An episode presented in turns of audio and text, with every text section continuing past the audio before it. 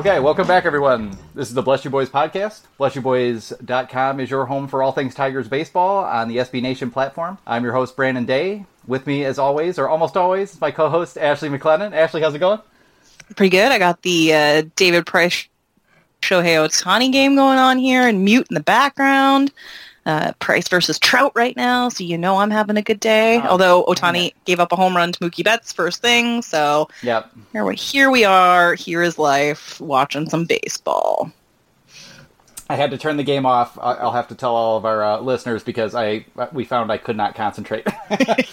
It was just too compelling. Yeah, it was like The- three three straight intros that just failed because I was sitting there like, oh, what is David Price throwing? Is that the cutter? Like, what's going on? Watching him pitch And- Ian Kinsler and all like enraptured. And of course, Brandon's concerned about this because of his fantasy team, but that's okay. Yeah, there is a little bit of concern there. Although we've been doing well so far. So, the Detroit Tigers played baseball tonight once again. They actually played a game for starters, which was amazing, and they won that game. They won the game. It can be done. Amazing! I didn't think it was possible. And I mean, you know, it, it's kind of a it's just kind of a hard thing um, with you being in Canada because I can't really ever bitch about the weather without feeling like ah, she don't want to hear about it. Now, but the weather I has just been god awful, like all over North America, basically for the last Yeah. week straight or two weeks straight, and um, you know we just haven't been able to get games in. There've been like a record number of number of postponements already, and the Yeah, Tigers are basically off since Sunday, right? Or was it? Yeah, um, it was Sunday. Yeah, Sunday they didn't play either game of their doubleheader Oh, right, against the the, doubleheader, yep. Yankees. Um, and then Monday was an off day, and they actually did get baseball in today on Tuesday.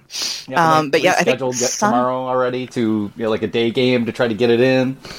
Yeah, Sunday was weird. It was like I think seven different games were postponed that day, Yeah, um, which is in that's not, like that's half of them basically, right? Like that's a lot of games. and they got like Um, almost two feet of snow up in Minnesota, didn't they? It was pretty close to that. It looked like it. Oh, it was bonkers. I mean, um, our our sister site Twinkie Town was posting live videos of the snow falling, and and um, yeah, it was uh, it was nuts. And I think Beau Burrows actually posted a picture on Twitter today. Um, he was supposed to pitch that. in Erie, I guess, but there was so much snow on the field. It was just like can't wait to pitch today, but it looked like January Yeah, um, which was amazing. I mean, it's been making for some pretty entertaining photos. I'll say that. Like we got to watch, you know, the Cubs throwing snowballs around on Wrigley Field, and uh, you know, I think during the White Sox Tigers game, some of the or it was maybe in a Rays White Sox game, but there were guys out there like playing baseball with snowballs. oh yeah. So yeah. I mean, it's it's been really fun to watch these guys like make the most of it, but there comes a point where it's like this is really frustrating. It's like the Tigers have played what 13 games, 14 games now, Yeah, fourteen. Yeah, and we're uh, and it's mid-April already. Like it's it's bonkers. Yep, and it's you know, and it's and the thing is, there's no escape from it because it's not you know, it's going to affect the schedule all year. There's going to be weird double headers mixed in against the Yankees at some point, and Yeah. Well, I think the weird one I read today was that the Blue Jays and they're a dome team. The Blue Jays are going to play 21 games in the next 20 days. oh wow, wow, it's it it's crazy how many doubleheaders we're going to have to see later in the season because of it. Like, I was looking at how the Cubs rescheduling had to go because of it, and there's like even the Twins rescheduling. It's just doubleheaders everywhere and all over the place. Like they can't. You have a whole series getting snowed out, so you're having to find ways to make it work with the right, you know, the right stadium and the right teams and the right schedules, and it's just nuts. Yeah, and you know, as cute as it is to get all the videos of like the minor leaguers, you know, all running out there, um, you know, shirtless and sliding across the, the frozen, icy, snow-covered tarp, that kind of thing. You know, we're getting. I've I've had my fill already. Like this is just too much. We actually had a situation in Toronto where the dome in Toronto actually was punctured by falling ice somehow. And Well, the uh, CN Tower, ice was yeah. falling off the CN Tower. They had to clear the whole area around the base of the tower, I think, today at some point because it was breaking through glass in places. Well, yeah, and the Royals, the Royals were on their bus headed to Toronto, and your magical Canadian ice, you know, like glass breaking ice, somehow flew off the va- the bus in front of them and shattered the windshield of the second bus. And reliever Blaine Boyer, I believe it was, had to like leap in and grab the the steering Yeah, the- wheel because the bus driver got like pelted with shrapnel in the face. It's like, what the yeah, going on? it's just nuts. Like it's it again and, and yes my canadian ice is definitely a terrifying and real thing um, but yeah it's crazy when even your dome teams are getting these like it's funny the jays been poking fun at themselves for it because i guess they've been like well because we have a dome we can guarantee play. And then their game the next day got canceled. So they were making fun of it today going we can no longer make guarantees but there should be a double header played today. So uh, yeah, yeah got a little too cocky up there yeah, that's what happens when you say it. It you know it foils it. I mean, and it does you know, and it does bring out the worst. Just because we're you know the sports right, baseball writers in general, fans, everybody's just going nuts, and so we immediately overreact and start thinking like, well, we've got to change the schedule next year. You know, we've got to put a dome over every stadium, all this kind of thing, and you know if that if they do that, it will ensure like just beautiful weather. It's oh, starting yeah. in late March next year, so you know it probably you know it's probably an overreaction to you know start rearranging the entire the entire game based on uh, well, one long long winter stretching into spring we're having right now. In in our MLB work chat, um, there were some incredible suggestions thrown around, such as only double headers um, for like I think three months of play or everyone just plays like one 27 inning game once a week and you just get through every series that way. Yeah, um, you can reschedule. Yeah. Yeah, lots of really tremendous Rob Manfred approved suggestions for pace of play. Yep. Um, play the entire off season in just one like four day game, I think was one of oh, the suggestions. Wow. Yep. so, we gotta get uh, just gotta it. get this baseball over as fast as possible. Yeah, our MLB channel is pretty fun generally. Yep. Yeah. So we've been off. Um, yeah, we've been off the past two weeks. I was just going to mention this. Like we, we normally would have recorded last week, but um, my grandfather actually passed away. Um, was it like it was two weeks ago, right before we did it was the, two weeks, the yeah. last show. So um, and and that's you know it wasn't that it wasn't that bad as far as deaths go. He was um, he was quite elderly. He was 93, and his wife had died um, the year before. So I don't need a big outpouring of sympathy or anything like that. We were you know he had a great life, and uh, and I, and I was lucky to have him. But um, one interesting thing that came out of that is that at the same time, basically almost the same time that he was passing away and we were having the funeral last week, um, a bar opened up called Kiesling's um, in Detroit, which is like an old family thing. Which like my great grandfather actually opened that bar, I think back in the twenties. Um, That's so cool. Yeah, and it reopened. It was Edith's Hideaway. Um, I think it's in Corktown, if I'm not mistaken. I've actually never been there. I'm going now. But anyway, um, yeah, so there's a new bar called Kiesling's that is an old bar that um, used to be in, in our family. And um, yeah, it was just kind of odd that it reopened like right at the same time he was passing away. It was the, the bar his, uh, his dad had actually owned. So that's, that's kinda, really timely. It's kind of yeah, cool. It is, and it's super cool looking. So yeah, I'm gonna have to get down there and check it out. But um, but yeah, that's why we didn't uh, we didn't have a show last week. But we are back, and the Tigers are back, and the Tigers won, as we mentioned earlier. And they did so with tremendous bullpen work, which is kind of becoming a bit of a thing um, in the early going. Like, we don't like to make too much out of these things, but, you know, Joe Jimenez so far has a zero ERA um, through seven and two thirds innings. Um, Shane Greene got hit up a little bit on opening day. Since then, um, it's basically been, he's basically been throwing a no hitter. Um, and the two of them just looked outstanding tonight. Um, Joe Jimenez is just pumping fastballs and just painting the edges. Um, Shane Greene, his usual dominant self with the uh, the two seamer and the slider. And I've just always had this theory that like bad teams have have good bullpens for some reason, and um, yeah, we can never get one when the Tigers were good. And here we go it's the weird like balance of things, right? Like we can never have a good bullpen in years that we're doing really well, but then finally we're we're in full on tanking mode because of the rebuild, and it's like, oh, suddenly our bullpen actually has value. Which I mean, props. Let's hope that Shane Greene holds on to some value and is a really exciting trade chip at the trade deadline. Yep, because yeah, there's the potential for him to be like one of the premier um, tradable assets in the game um, at that point if he really can kind of tear it up in the first half and you know, we saw what Justin Wilson brought at the deadline last year. Um, that that was a huge get for Al Avila and, and the Tigers, and yeah, Greene could do just as well or better. And it doesn't matter. Like Wilson went on to be pretty terrible for the Cubs after that, and like at least not great at all. Yeah. so I mean, and he's been kind of a mess gone, this year too, from what I could tell. Yeah. Yeah. So I mean, as long as Greene looks good up to the deadline and we get some good prospect return, that's all I care about. He can have, I mean, I don't want to wish anything on him, but I'm like, let's hope that finger numbness thing just holds off a little bit until. Yep. until he's on another team. Yep, should be okay. You know, um, you know, as, once we get into the warm weather there. So yeah, just you know, just use him carefully now. You know, kind of kind of work him through and, and try to keep his numbers as, as strong as possible because yeah, he could uh, he could really return a haul. So yeah, so that's been good to see. Um, and even like Drew VerHagen and Buck Farmer and some of these other guys have actually not been not been bad at all. So like Stumpf's got a zero ERA right now too.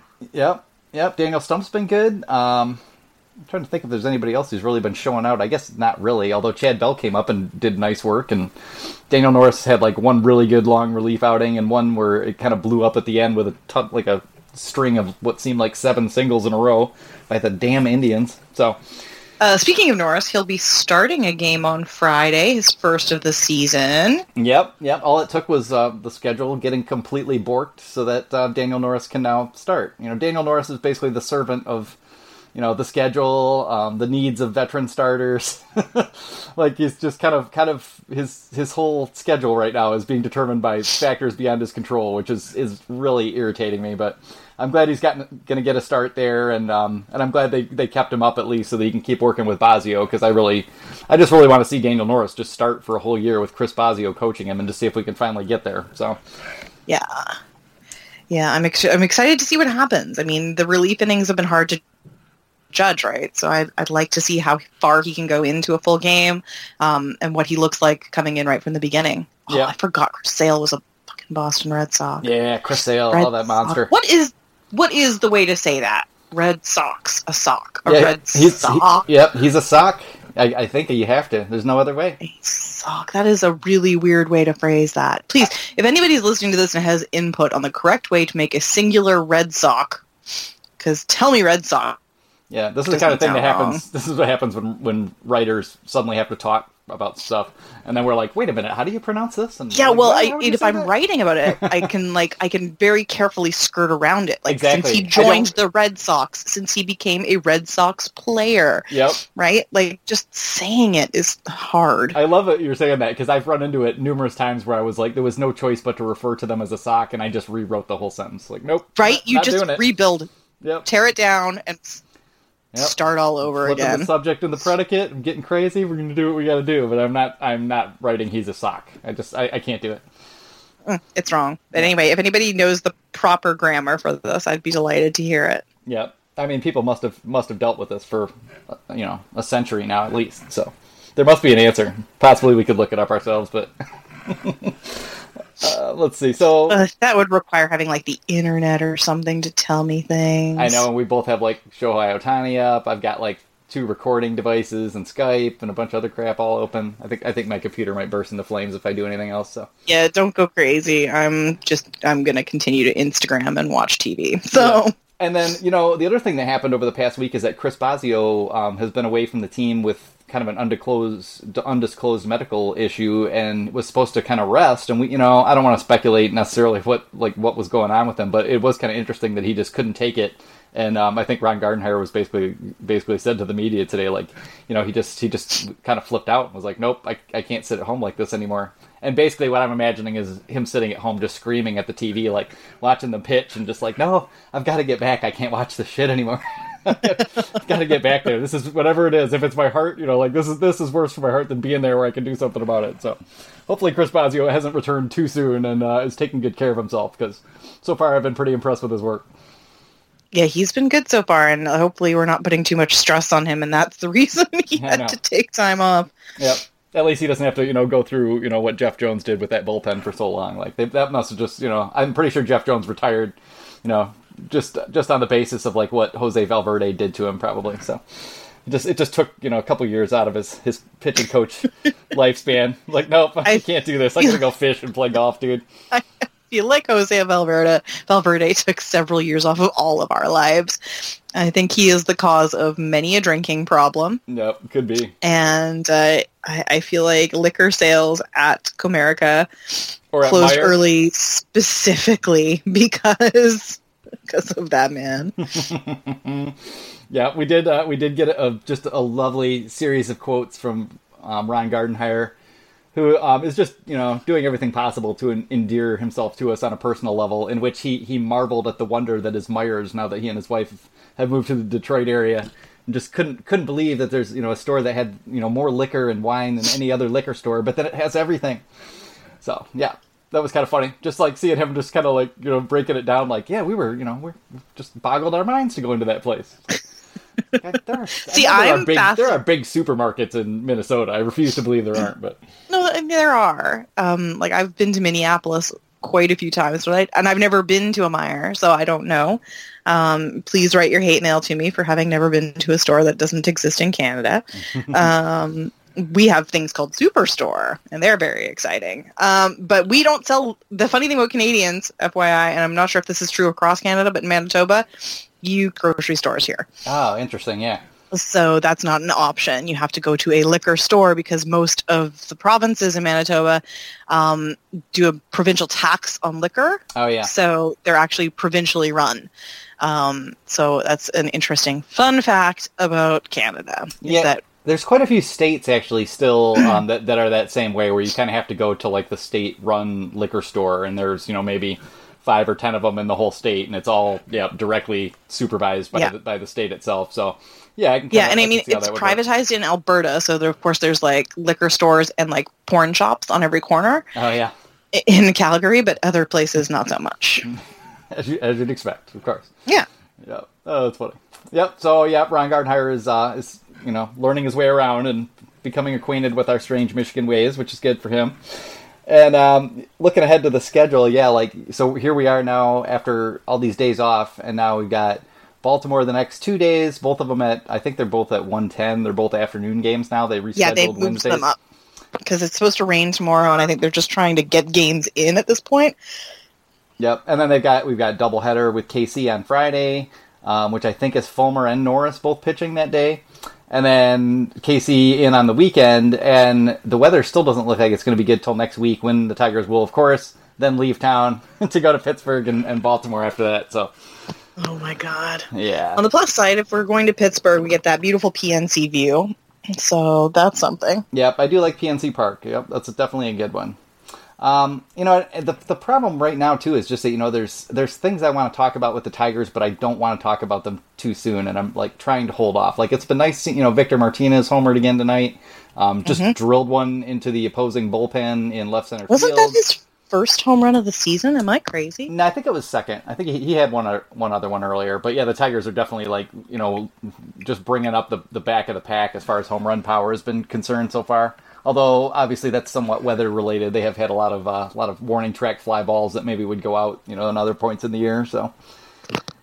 But yeah, Victor's looked all right. Vic, uh, Miggy came out of the game with a little bit of back tightness, and they're kind of like downplaying it like it wasn't any big deal. Um, but what we've seen is that Miguel is is smoking the baseball and hitting it very hard, but he is not driving the ball in the air. Um, and sometimes it takes him until May or June before that really starts to come for him. Um, I've seen the show um, a couple different times. I think 2015 was fairly similar to what we've seen so far. So nobody lose your minds yet, but um, but it would be nice to have some some confirmation from Miguel that you know he's back and things are going to be okay and he's going to be you know at least some some reasonable semblance of himself um, as we go along. But we'll probably have to wait until the weather gets a little bit nicer to really get a feel for that. It was Victor's first home run of the season. I had to look it up. Was it? Yeah. Ah, Well, he was doing so well in spring training, right? So we Mhm. had a bunch of them in spring training, which is was great. But you you don't see anything for the first three weeks of the season. It's like, oh, yeah. but yeah, it was a good two runner. Yep. Yeah, Nick doesn't have one yet. Um, Candelario hit that freaking bomb. Um, I think it was last Friday. It's like a 440 footer. Um, Niko Goodrum has a home run, and Miguel has one. But yeah, we haven't uh, we haven't seen a whole lot of home run power. Of course, you know Jose Iglesias and um, Dixon Machado aren't going to show a whole lot of home run power. So that's just kind of No. the way it goes. James McCann, I should it should uh, mention that one too because he actually did hit a hit a pretty big missile to center field that was probably 430 feet. So they're finally starting to starting to swing a little bit more power in the bat. But um, yeah, this offense, you know, it's just going to be kind of a struggle this year. I don't think there's anything Yeah, we I- can do about that. I don't think there's going to be a lot of breath holding here. I think we're just going to get pleasant surprises here and there. Yep. And you know, one of the early surprises that you know Mikie Mahtook, um, you know, really struggled in the spring. Um, really struggled the first you know 12, 13 games of the season. And so last week the Tigers um, sent him down to AAA, where he's unfortunately continued to struggle. But um, what did you think about that move? Did you think it was a little bit too rushed, or do you think it's kind of just the fact that the Tigers through their lack of wisdom or just circumstance, have too many outfielders at this point, and Mikie still had an option. No, um, I sorry, I have of course people seem to decide that I uh, love Mikie Mahtook. You do um, love Mikie Mahtook. I I do love Mikie okay. Mahtook, but I'm I'm also a baseball realist, right? Yeah, I so, know. I love him too. But... I mean, there's there's a lot of struggle there, and I I don't think the Tigers are wrong to move him. You have the option available, and you might as well, right? Like give the guy a bit of a breather, go down to the AAA level, maybe work out what's what's causing your problems.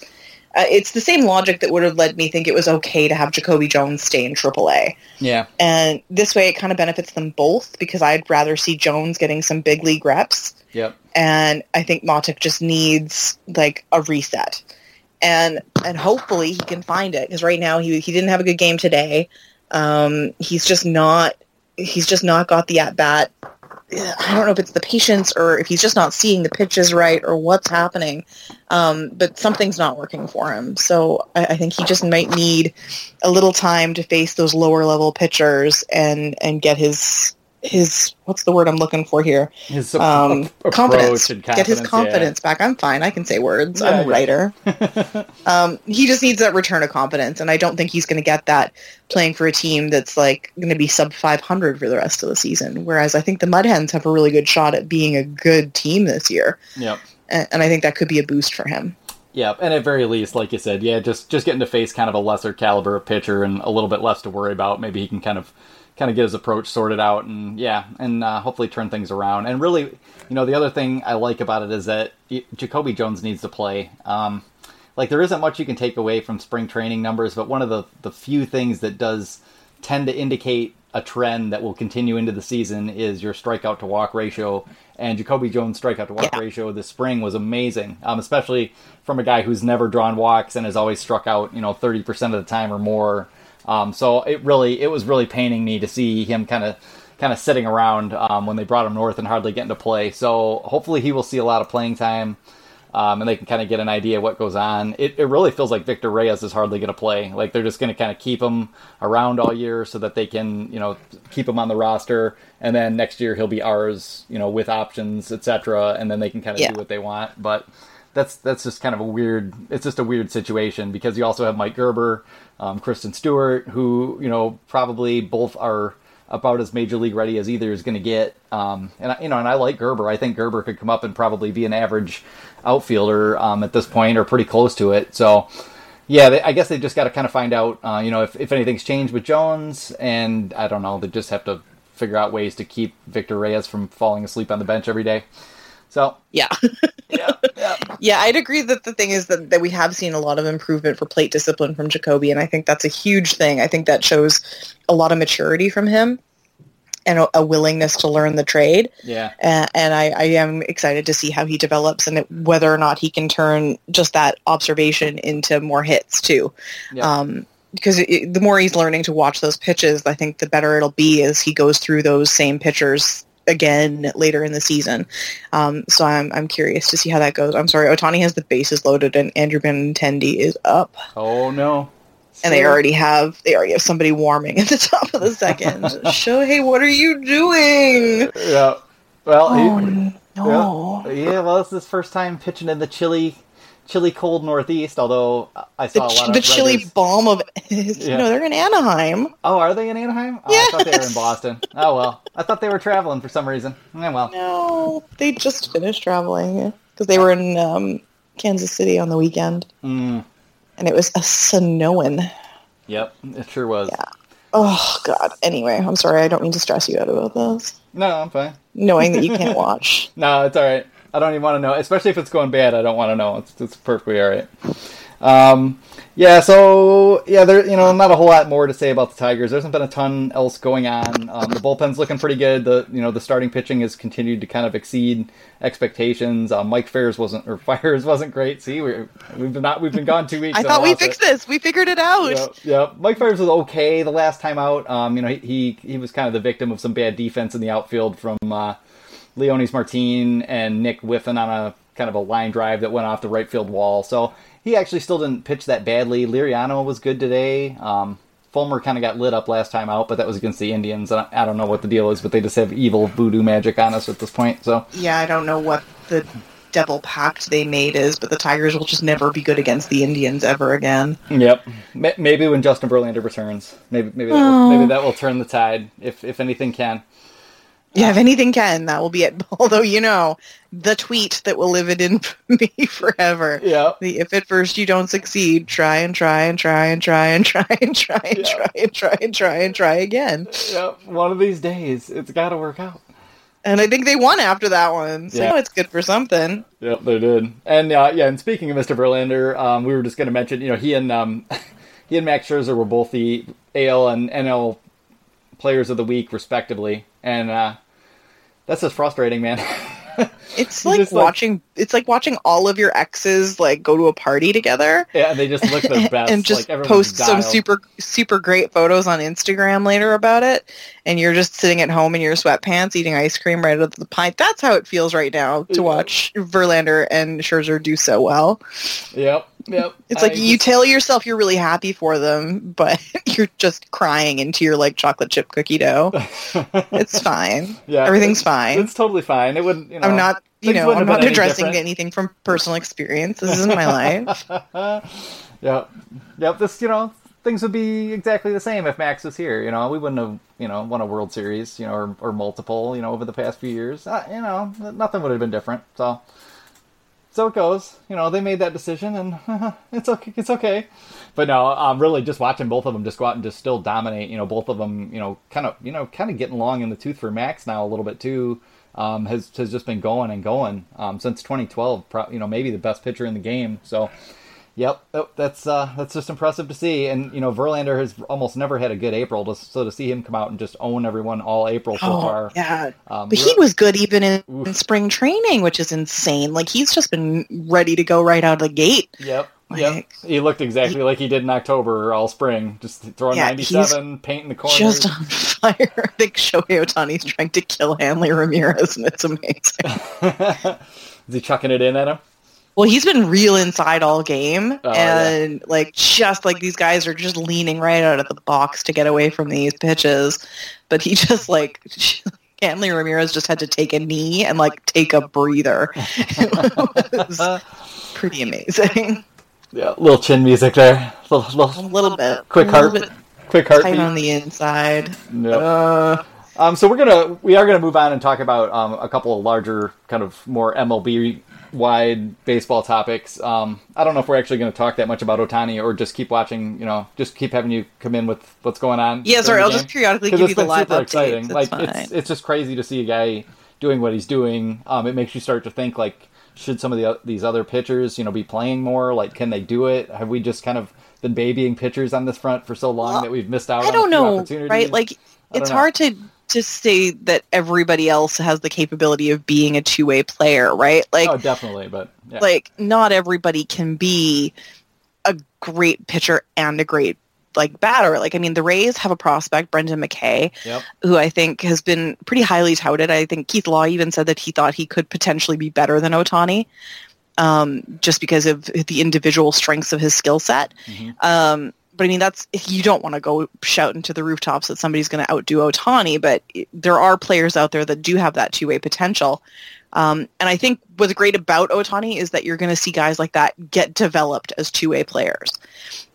Yeah, that's So, the like- thing. Our, our team's gonna, you know, kind of take that tack with some of their, you know, their prospects and like actually try to do this in the minor leagues, or, you know, it's yeah, just well, I kind mean, of a I almost feel bad for to do it. Anthony in- Gose, who could have done both, but is a little bit past his prime now. Yeah. And Well, so, as a I, hitter, he never had a prime, so well, yeah, it was that flaw I- in the plan. But yeah, I think you may end up seeing more of it. You'll see more of it with guys because I, I think at like the really low levels, like your high school and even college levels, you see guys who do do both. yeah, And I, I think now scouts are probably going to be looking at whether or not players do have that dual school skill set and whether or not that development could go long term. yeah, and just kind of, you know, maybe giving it a little bit more of a chance in the minor leagues. Like, just you know, you don't have to work it that hard and have guys, you know, you know, playing five days a week. You know, with one of them being their start. Um, but just mixing them in there where maybe they can hit and play in the field, you know, a couple times a week just to see, you know, if their skill set kind of comes along. Um, Yeah. the Tigers have Dane Myers, who um, they drafted in the sixth round last year out of Rice, and I know he was a really good third baseman and a pretty good hitter in college. Um, who's someone who wanted to be able to do this, and the, you know the Tigers aren't aren't having it, and he's probably not good enough where it necessarily mattered as far as you know as far as his hitting goes. Um, but yeah, there's definitely a lot of guys out there who you know who, who do have at least you know modest skills in in the other areas, and um, yeah, you just wonder if it, it, there might be a little bit of a trend started um, if Shohei Ohtani kind of proves that it can be done. Although he is uh, he is quite obviously a rare physical specimen. he is a special kid. Yeah. Well, I was just joking before we started the podcast that he looks like he's got Captain America's upper body. I've never seen shoulders that wide in my life. They're ridiculous. Yeah, without like, it, Like- at least without it being accompanied by like this, you know, the whole body being. You know, Yeah, well, yeah, you should have like some enormous thick neck or something, or just being all over like wall of man. yeah. But like he just has like comically wide, large shoulders. Like I never noticed it before. Mhm. Just watching this game, just like the set of his upper body is hilarious. Like, and not in a bad way. He doesn't look weird or wrong. He just has very wide shoulders. Yeah, he's uh, you know he's kind of built like a swimmer, you know, and I, I always kind of Yeah. thought that about like Verlander too. But yeah, Ohtani's just um he's just a really you know kind of slender, lean guy who just has like a huge, huge wingspan, just enormous, and and long legs, you know. Yeah, so yeah, it's kind of interesting. He's generating obviously generating his power both in pitching and hitting um, with that combination. So yeah. He does kind of stand out on the on the field, even if you weren't looking at his face or anything else about him. He's a he's a big big kid. I gotta say, when I was watching the Royals game on the weekend, the cutest thing I discovered, and I hate to use the word cute in a baseball podcast, but it was adorable. Like we we talked a bit about his first home run, and like you know the guys snubbed him in the like the clubhouse, and he had to like pull Ian Kinsler off the wall to get his high fives and hugs. The the sweetest thing about watching in, in Kansas City is that he did like a bases clearing triple. Oh, yeah.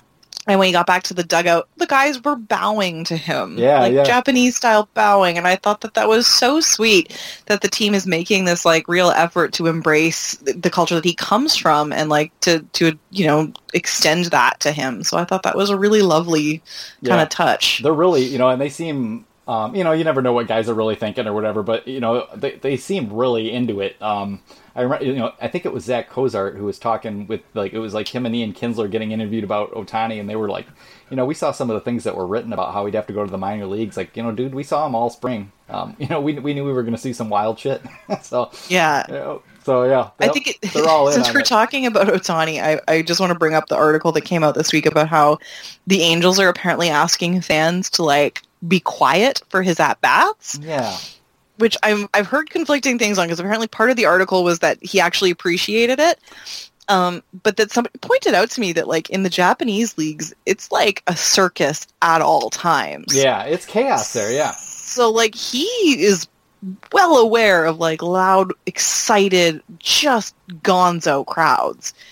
So I'm not sure why he would want the quieter crowd or expect something quiet or why anyone would ask a crowd of baseball fans to be like calm, cool, and collected about one of the most exciting baseball players to come to, to the States ever. Yeah, it's hard to tell because it also I mean it also kind of sounded to me like there were there were some fans in particular who were like sitting right behind home plate and scream just screaming at him, you know, screaming his name, screaming all kinds of stuff. And you know, maybe that is the problem whereas, you know, in Japan that would just kind of blend right in, but in an American Yeah. stadium um, especially you know an open air stadium, it's you know it it's kind of like you, they're right on top of him, like screaming at him. So I don't know. Maybe it's just a little different um, as a Yeah, result of could- that. But It but could was mean you know there's always those guys that are like just super obnoxious at games. Yeah. But it is weird, just just the very concept of telling fans to like quiet down a little bit. Like you know, this isn't golf, so uh, it's just sad, But right? Like, and especially a team like the Angels, who I mean, yeah, they've had Mike Trout for a while, but this is a team that's got a reason to be very excited about what's happening right now. And to tell their fans to not be vocal about that is crazy to me. yep, let them go crazy. Just let 'em Like go they have a really good team right now that's doing just insanely well and like first team to 10 wins this season and and so on and so forth. So i mean like just let them be happy about it. Yeah they're yeah they're a couple games up on the astros and um yeah you know there was um, there was an article about this. I can't remember if it was ken rosenthal for the athletic. I wish i could remember whose it was but basically what they were saying is that a, a part of um, ohtani's decision making um, when he was trying to pick which team was that he liked the way Mike Trout doesn't really conduct himself like a star. Like he's a star on the field and plays like a star, but outside of that, you know, is, is really low key. And I guess you know that's kind of something Ohtani kind of wants to model himself on. So you know maybe that plays into it too. That he's just you know he, he doesn't really want the the individual attention. You know, he wants the team to do well. He's a team guy. So uh, that makes it so tough though, because like we've talked ad nauseum, and I've written articles about how big of a problem the MLB has with marketing their stars. Yeah. And and honestly, you have a guy like Ohtani that like everybody is excited about. You just want to like seize that. Yeah. And make the most out of it. So it, it's sort of hard if he wants to kind of do the low key approach, but you know that the that baseball in general should just be milking him for all he's worth as far as like putting his face on posters and making shirts with his like you know, like yeah. it just should be everywhere. He should be everywhere. Yep, he should be on the Tonight Show and game shows and just like yeah, getting him out as as often as possible on all kinds of things. But yeah, yeah, but you know, you know, Trout just doesn't like to do that kind of stuff. And the one who does and who I think kind of balances it pretty well, obviously, is Bryce Harper. Uh, but he does a lot of you know self promotion. It's you know it's his deals with you know various I don't know hair product sponsors or whatever. Well, whatever the the, the dual hair dryer commercial that came out recently. He did a a special line of shoes last yeah. year for the All Star game with Under Armour, which were unbelievable, and I'm so mad they didn't market them as runners. Um, sorry, runners is the Canadian phrase for sneakers. um, but running shoes, or like I, tennis shoes, as as they're bizarre. Tennies, yeah, which is the, the cutest phrase I've ever heard in my life. um, but they were these really incredible cleats that were like bright purple with like Miami themes on them, like pink, yellow, like it was just beautiful. Oh yeah, and I feel like I remember those. Under yeah, Armour super missed the boat on not marketing those as running shoes because I would have paid 150 bucks for a pair of those. Yeah, gotta gotta hit those opportunities. But it's but that's it. You know, it's all Bryce Harper um, doing that kind of himself, and then on the field, you know, he goes out there and just plays like a savage, like he always does. Yeah. Um, isn't really showing out apart from when he's angry and whatever. But he was wearing Louis Vuitton cleats for oh, the whoa. opening game series. Really? I died when I saw like custom Louis Vuitton cleats. He has worn at least four or five different custom pairs of cleats this season that I've seen. He had a beautiful blue Jackie Robinson pair, um, just like all sorts of different stuff going on. But I almost peed when I saw those Louis Vuitton cleats. I'm like, how utterly ridiculous is this? Yeah, that is something else. That is something Yeah. else entirely. Um, yes, you know, actually, I wanted to mention this because speaking of um, position players pitching, um, the Tigers have convert or are in the process of converting Arvicent Perez, who's kind of been a not really a, a real prospect, but like a backup catcher, you know, potentially, um, who's been in the farm system for a few years now, and apparently they they've decided to send him to Erie um, to start working on being a pitcher. Um, I don't know if there's going to be like an extended spring training stint to help him work on that, but he's always had a cannon um, behind the plate, and so yeah, I thought that was kind of interesting because you know he he was never going to hit. And it just feels like they, they kind of decided like, well, maybe we should just see if you know if the arm can play enough to, to actually turn into something. So that that's kind of an interesting experiment um, to keep an eye out for as the minor league season rolls along. Oh, if we're going to talk minor league catchers, we should mention that the Tigers did re-sign Kade Scivicque. Savick? Yep, Civic, I believe. Yep. Civic. I always want to pronounce it ceviche, Mm. um, like the the the the fish dish. oh yeah. Um, but that's because I look at it and I'm like, there's so many consonants and vowels in there.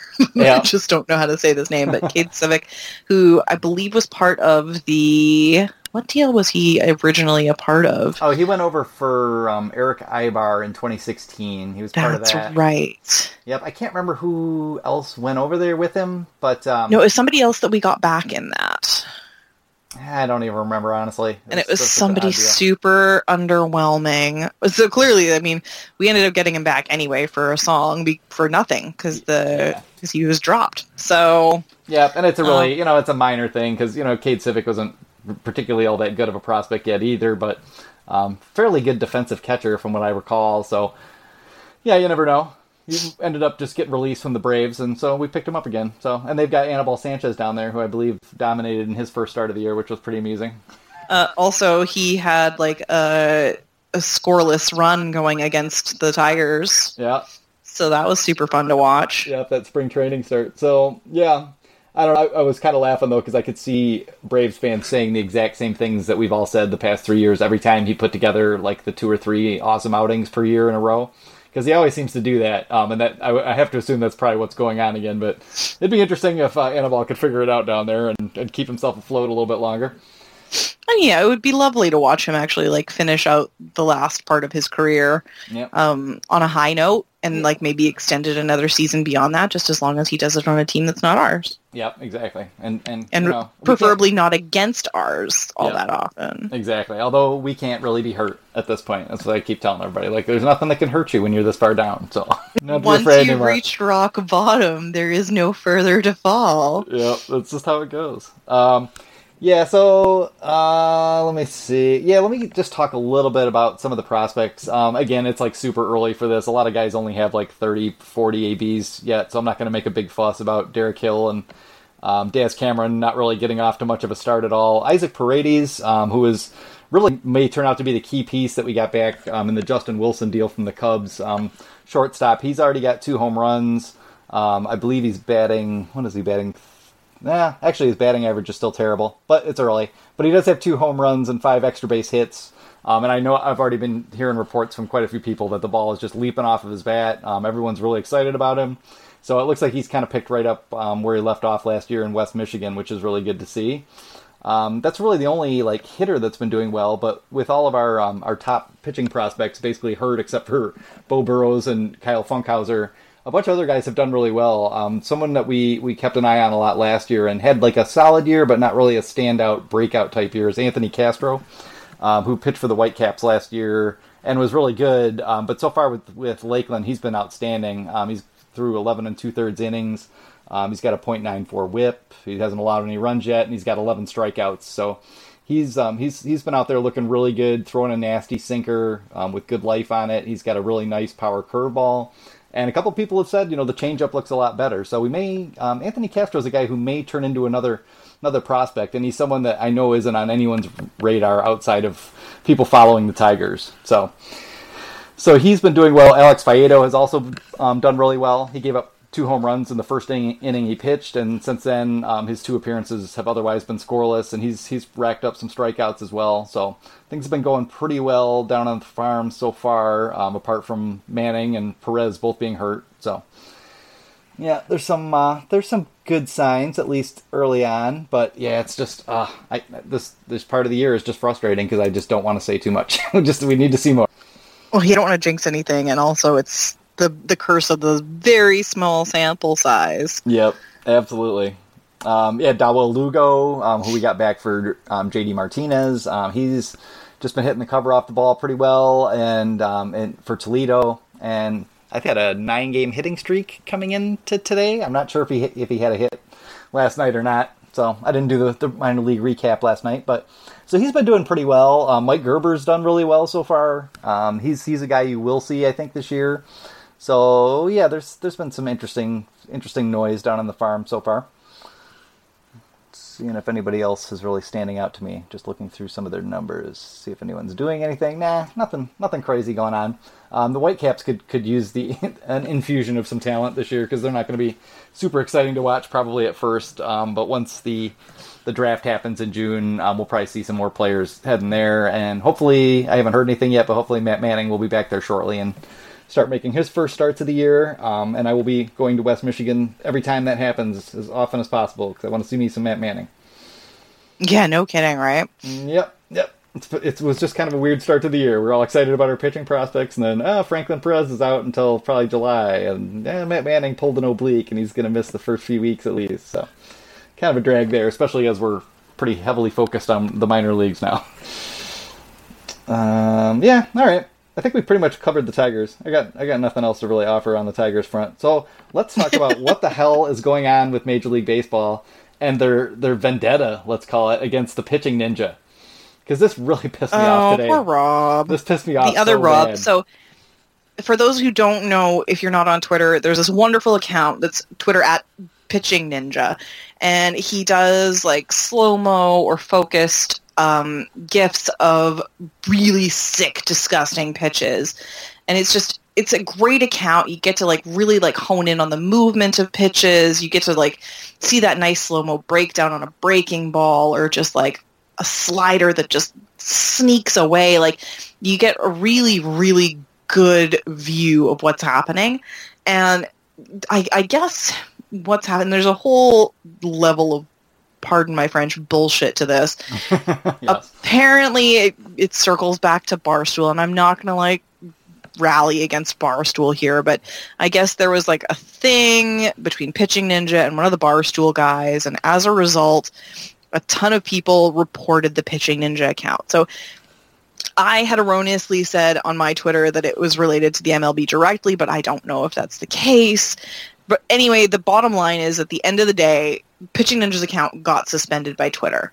And I guess it was for, for non-fair use of MLB property would be the video from the games. And to me, I think he is providing a different service and because I've always understood the use of video for, for MLB play um, that you could use it as long as you were discussing it or like breaking it down or creating you know actual discussion around parts of play Yep. And not monetizing it. Yeah. Which and not wasn't. monetizing it and to me the way that he he focuses in on pitches and like really directs your attention to the way that pitchers form works and the way that the movement of the ball goes i, I think it, it just creates art out of it like i had so much more appreci- appreciation for the movement of pitches of guys that I watch every day just looking at this account. Like we're seeing guys like straight up like pro baseball players coming in and going free pitching ninja on Twitter because we're not the only ones that get a kick out of this. Yep. I mean, every time you post a e- cool GIF, yeah, you'll see all kinds of you know well-known pitchers who are on Twitter are all yeah, about pitchers it. come in and talk about their stance and how they change for balls and like and how they grip a ball. Like you'll actually see real discussion of how pitching works, and it's been a fascinating account to follow. And that's what drives me nuts about this is that I do think he's offering something legitimate there. And and while I understand the the reason why they say that they can pull it down for those reasons, I mean he doesn't own it. it it's not his original content. He is just slowing it down and focusing on it. I, I think there is an important aspect of what he's providing. Yeah. So that's what really pisses me off about it. It's just, I mean, it's just the stupidity that we see far too often from Major League Baseball, where they just, I mean, you know, I don't know who makes these decisions, but whoever they are is like deeply out of touch um, with how information is transmitted by the younger generation, especially, but really with anyone who's remotely computer literate at this point. Um, you know, a lot of us were immediately like, well, yeah, well, they should have just hired him. Um, because he does, you know, he p- provides a service that MLB doesn't provide, um, that Statcast can't provide, and he just does it better than all of them. He does it with snark. Um, he educates as you know with the clips um, in in terms of like describing what's going on, and it's not even just like the the grips and the movement of pitches. It's um, you know different deliveries, like how to vary delivery times, like some of the the kind of quirky stuff that like a Marcus Stroman or a Johnny Cueto will do, like how that affects um, a hitter's timing.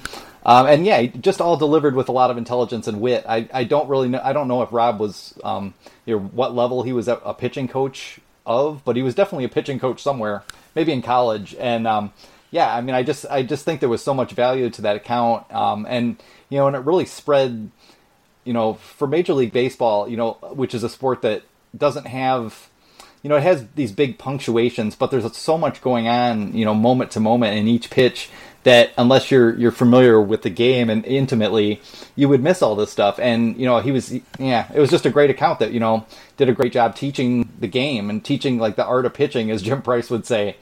And Yeah. yeah, and you know, you just figure like, you know, it, it wasn't costing MLB any. Um, it wasn't you know it wasn't hurting them in any way.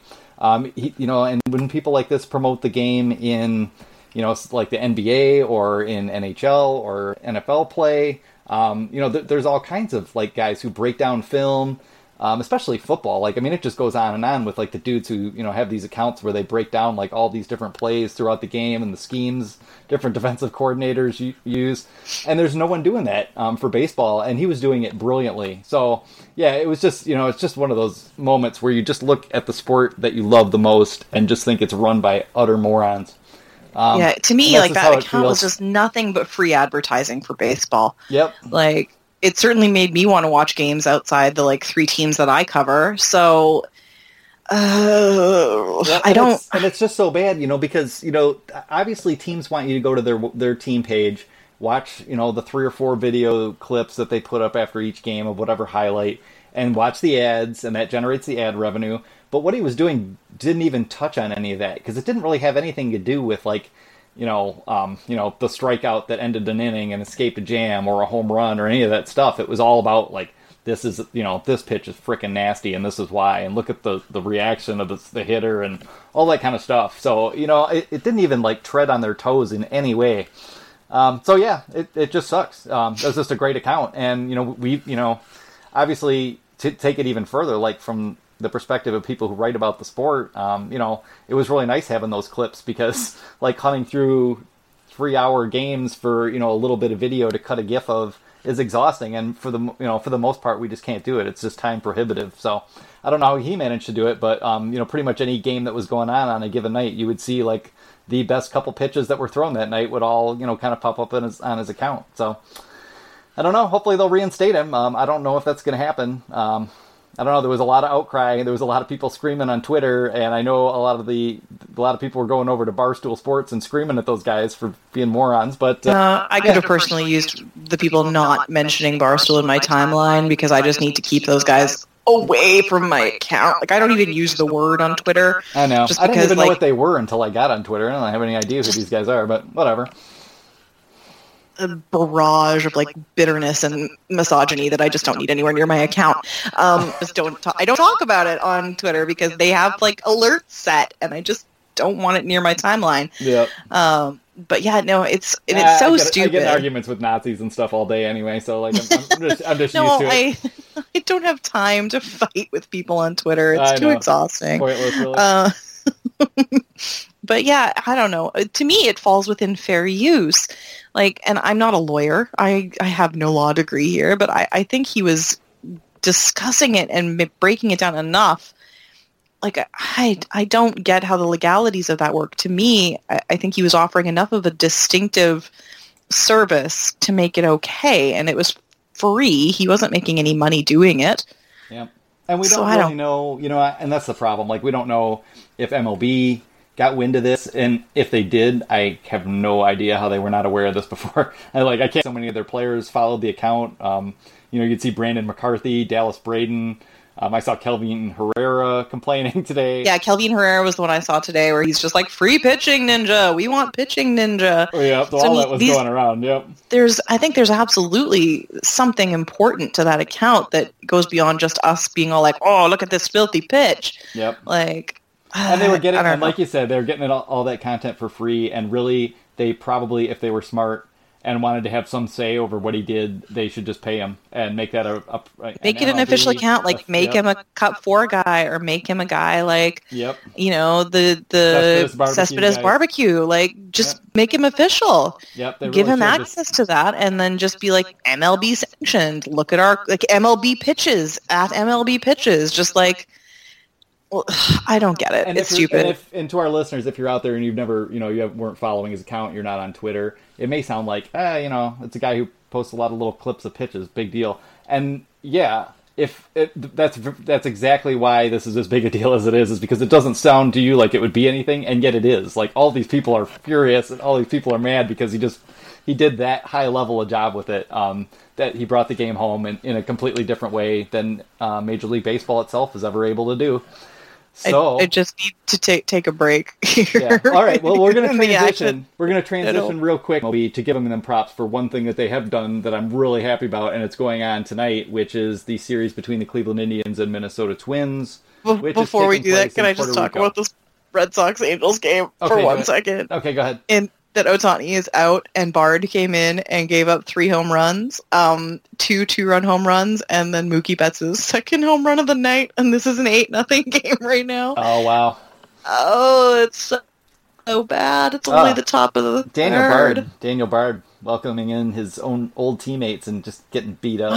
Oh, Well- Bard is just getting lit up. well, I don't care at all. I don't care at all about Daniel Bard. Oh, burn now you're glad you didn't watch. I mean, Ohtani made it through two innings. This is rough. Well, there you go. Yeah, it's gonna be some. So now you're glad. bad. Now you're, you're glad you didn't watch. This is terrible. Yeah. Well, you know, as soon as you know, uh, like I'm not. Yeah, you know, I'm gonna watch pretty much anything Shohei Ohtani does now going forward. But yeah, in spring training, it was like. I, I think it was Jeff Passan from Yahoo Sports who wrote this article where he talked to all these scouts and people were like, "Oh, you know, he's like barely a you know a college level hitter at this point. He needs to stay you know in the minors and probably start in A ball." All these people just ragging on him, and then you know within like you know t- two starts of the the season beginning, you know he's the greatest thing that's ever happened. He's Babe Ruth part two, you know he's the Samurai Bambino, and all you know all this nonsense is coming out. you That know, I had never heard it- that nickname before, and that is just hilarious. yeah, and just you know, and just taking it, you know, completely the other way, you know. And I love the I love the hysteria over him, but yeah, you know, he's still you know he's still gonna have his ups and downs like everybody else. He's he's not a better pitcher than Max Scherzer yet, and he's probably No. not a better hitter than Bryce Harper or Freddie Freeman or Votto or Trout or whoever you want to pick. So it's just gonna take him a little time, but oh boy, has it been fun so far! And man, he's just got incredible physical skills. He's Yeah. incredible.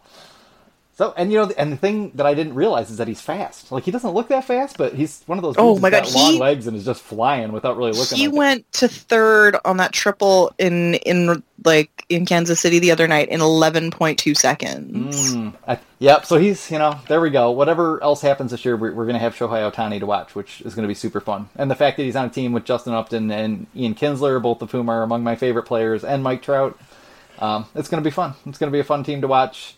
And when Tigers games end at 10, 10.30, that's that's the team I'm going to be switching over to watch unless Verlander's pitching for the Astros. So, yep. That's, well, yeah, for me, it's. I'm picking up picking up these West Coast teams just because that's usually the only time now I, I have available to watch games.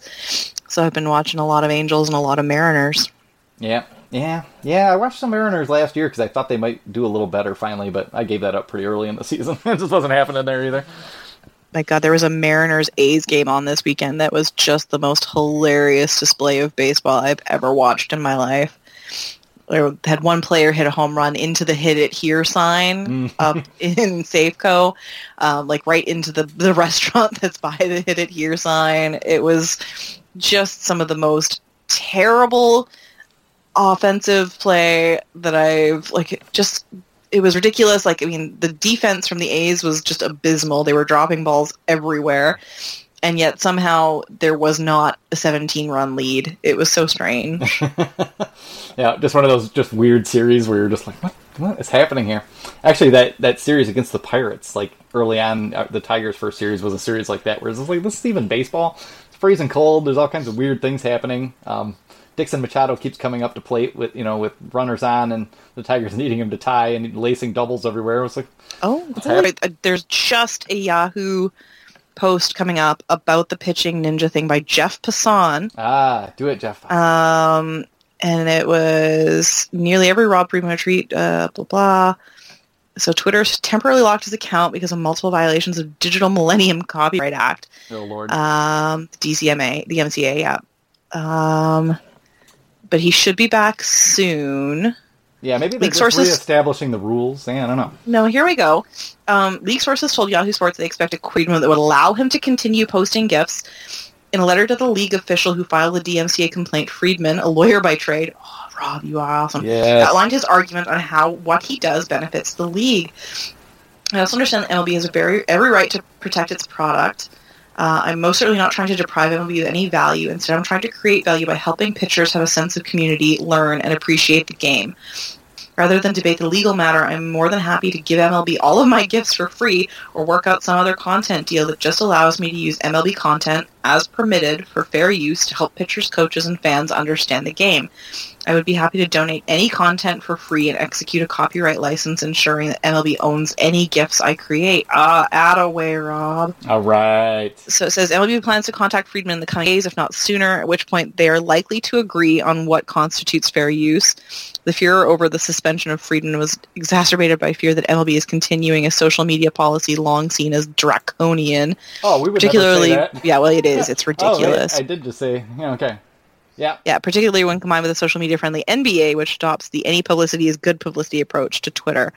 This is awesome. Okay, so this to me suggests that we should have Pitching Ninja back as long as the um, MLB doesn't really like just super suck at this.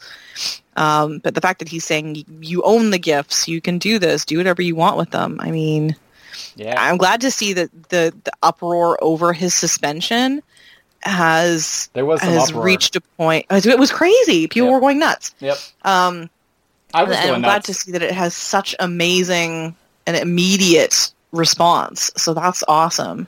Yeah, and that's that's a little better MLB. Like the fact that they were actually paying attention and realized that a lot of the a lot of the people super upset were their own players. Um, so yeah, yep, that's good. That's good to hear. It seems like some you know this is going to work. Maybe they just you know they have some particular guidelines they want to lay out for them, and maybe they can uh, yeah all come to an agreement and make this thing happen. Well, that's good. We got we got the we got I the didn't whole realize story. he was a lawyer, so I mean that's lucky for him. Yeah, I didn't know that either, but it was good on him. So, um, yeah, the other, yeah, all right. The last topic, I just you know mentioned it before we went into the Ohtani stuff, but um, Cleveland Indians and Minnesota Twins are playing in a series in Puerto Rico this week, and um, that just seemed like you know just like the greatest idea. Like I've I've wanted teams to do this a little bit more. Like you know there was. There was the series where they went to Japan a few years ago. I think there was an Australian series. There was an Australian series, yeah. Yeah, with the Dodgers. So yeah, I like that they're doing this, and you know, I'd like to see that continue and kind of get into like the Dominican and maybe do um, do some more of that. Um, it just seems like obviously, you know, Venezuela maybe you can't, but this just seems like such a great um, kind of goodwill and outreach, you know, thing to do to have. You know, and obviously you're probably there's probably some money lost in the deal, but as far as like going down there and and promoting the sport in a place where so much talent is is coming. Um, you know, from Well, yeah, was like Puerto there was Rico. it's, the- the, it's the haven the and the mecca for baseball. So they deserve to have some games played down there and kind of have that, you know, that relationship kind of um, you know put front and center. And of course, Francisco Lindor, who is Puerto Rican, crushed a two run shot tonight. Um, and you just you just don't see a place go that freaking crazy um, for one home run as they did for Lindor hitting that bomb. It was it was impressive. It was it was a kind of eye opening sight for how baseball is you know kind of thought about and, and revered down there. So that was cool. Well, it, yeah, it reminds me of a, an article I read on the Players Tribune a while ago from Carlos Beltran, where he was talking about being raised in that environment because he's Puerto Rican as well. And oh god, I hope I'm right about that. Um, I'm sure I am. no, he is. Yeah. anyway, so he he just talked about growing up there and how like for that's just ingrained so deeply in, in their sense of of like uh, like country pride of these players who who make it to the big leagues and who become stars and it just they become heroes in that country yeah. and we even saw it when we were watching the world baseball classic where they were selling out of bleach because the entire country wanted to dye their hair to match what the Puerto Rican team was doing. And, and, I, and I do think it, it is an incredible value and an amazing thing that they're able to go and play real, you know, MLB baseball in that country because I think you're going to see more than even regularly a huge generation of young fans grow up in that country wanting to do it Yep. just because they were there. They got to see on local TV or, you know, wherever possible that they got to see that Lindor home run and know that they could be that hero. And I think that that's just an incredible gift. Yep, and and you know maybe they didn't really need that because this you know that's a that's a place that is just obsessed with baseball already. But what I also like is for American fans to see what what the sport is like in Puerto Rico or the Dominican, and just how you know rabidly passionate people are about it. Um, because you know it's just not that way here anymore, and you know I think there's actually quite a bit to be learned um, from the experience in Puerto Rico of, of what baseball is like there. Um, there's there's a lot for people here to take away from that, um, and I hope I hope you know some of that kind of translates because um, you know the culture of baseball in Latin America and especially in the, those Caribbean islands. Is just you know it's just like nothing else. It's it's incredible. And like you said, I mean, everyone there who makes it to the major leagues and is successful becomes kind of a national hero. And it's it's a lot the way like you know hockey, you know Olympic hockey players from from Canada or like Yeah. the, the way Cuban boxers used to be thought of in Cuba. So.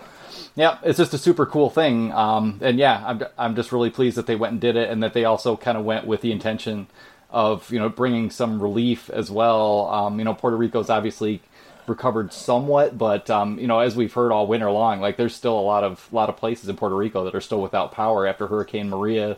Um, there's a lot of things that haven't been rebuilt, um, so yeah, you know, it was good that they brought some help there because you know a lot of talent comes from Puerto Rico to America. So, um, and obviously Puerto Rico is part of America, um, although Sometimes gets forgotten. yeah, sometimes gets forgotten. That's a good way to put it. That was that was more diplomatic than I want to be. So I was I'm trying to be polite about Yep, it. yep, exactly. It, it is also the country that gave us Lin Manuel Miranda, so I feel like Yep, the yep. states could give back a little bit to Yep. it. And I, you know, and I've read a couple other biographies. Like, um, I, you know, it was I think it was Bengie Molina, um, who uh, his biography really kind of kind of just set that in in my memory about like what it was like for him and and Jose and Yadier growing up playing baseball and how that was just that was everything. Like you, you know, you were either like a kid who didn't really have anything to do and maybe you know there was trouble and stuff, or you played, you know, you played baseball and you played baseball all day. So, yeah, um, yep. Yeah.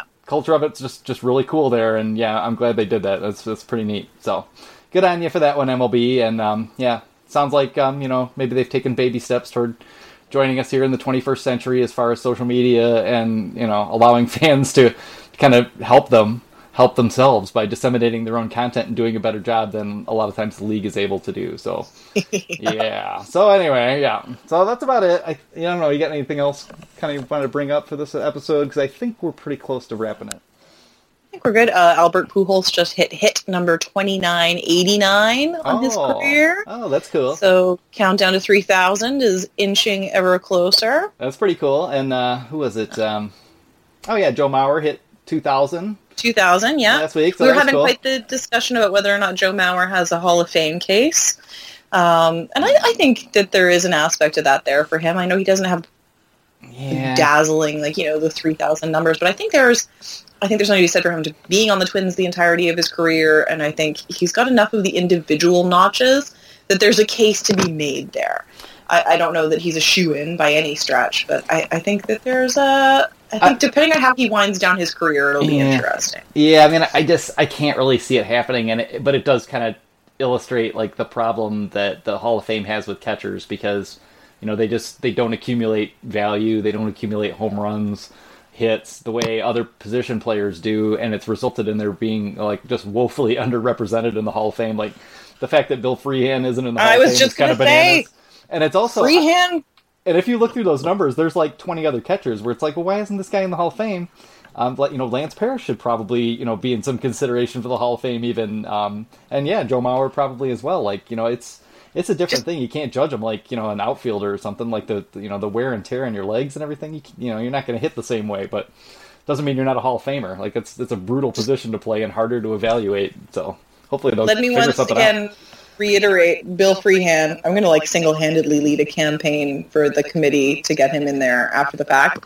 Um, 11-time All-Star, five-time Gold Glove winner, World Series winner.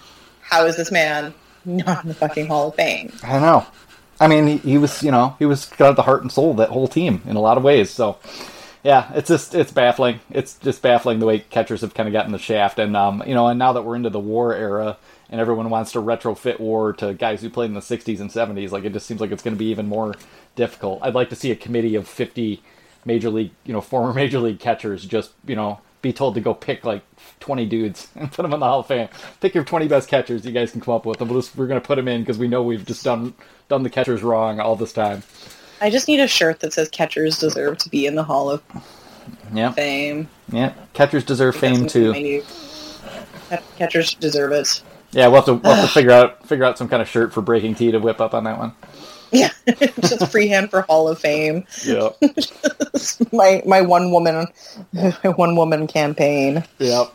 All right. Well, yeah, we've got you know we, we've got some ideas for things coming up. I'm going to try to get. Um, we had to cancel this last week, but we're going to try to get Dan Hasty, who's the West Michigan Whitecaps broadcaster, to come in and talk to us a little about about what he's seen in the early going. Um, I'm trying to find someone um, in either out in Erie to kind of give us a little bit of um, kind of firsthand update on what's going on with the Sea Wolves. Um, we've got some other things coming. Um, I think we'll. I'm gonna try to get my new best friend Dan Dickerson to come on the show. Yep, Dan Dickerson posting for us has just been just incredible. Like that, that it still just kind of gives me a little bit of a shiver. And it's like, what? How how how are we so fortunate to get to like kind of work with Dan Dickerson here? But that's that's just been awesome. And what's just funny is that he's a really good writer. Um, there there hasn't been all that much that I would have thought like ah, I need to edit this or we should edit that. Like he just kind of like just drops these gems on us, and we're like, awesome, thanks. so yeah, it's been awesome. So Dan Dickerson, thank you very much for writing for us. We really really appreciate it, and it's awesome, you know, to, to hear your kind of thoughts. Um, from your vantage point on uh, on how the thing, how the season progresses, that's, that's been super cool. Um, yeah, the other thing we can talk about is, um, you know, we have set up a Patreon account, um, and you know, we are trying not to be, you know, too in your face about soliciting donations, but it really does help when you guys support us there. Um, if anyone is able, please go over to patreon.com backslash bless you boys and you can become a, scri- a, subscriber and supporter of the podcast and the site over there um, at various levels from three, I think, all the way up to. Or even a dollar. Like, I think yeah. our lowest level is like a buck a month. Yep. Whatever um, you can do. It, it really, it, it really does help us out. So. Incredible if you do it. And if you can't, if it's not your budget, totally fine. We will always do this podcast for free. Um, but we just have a little bit of extra stuff that we add in for um, for Patreon subscribers. Yep, yep. There'll be some perks over there, but we won't let it um, kind of yeah, suck anything really away from the, the main site. So we're committed not to doing that, and we won't do that. So you don't have to worry about that. But if you can help us, that would be great. Um, and we'll be back next. Huh, this will probably be next out tomorrow morning on Wednesday, so we'll be back next Wednesday for you. Ashley, uh, anything else? Uh, no, I think we've I think we've gone into the details of life and everything in between. All right. Yep, and maybe um maybe when we come back next week it will be spring. Please. Please guys. It is in, it is in Winnipeg. is it? it is. It's beautiful. It was like um in in Celsius terms plus 15 today, which was incredible for us. There's very little snow left. I wish I knew what that meant. But it sounds good. uh, it, I think that works out. To, it's like I want to say like 50? 50, 60. Oh yeah, okay. Oh, so yeah, that would be perfect. That would be that would be just fine. And I think we are finally supposed to hit into the 50s next week. So, yep, I'm gonna I'm gonna get out, get my mountain bike ready, um, go visit my great grandparents' bar where I've never been. Check that out, Kieslings. hit that up, and yep, we'll see you guys next week. Ashley, have a great night. You too. All right, bye bye. Bye.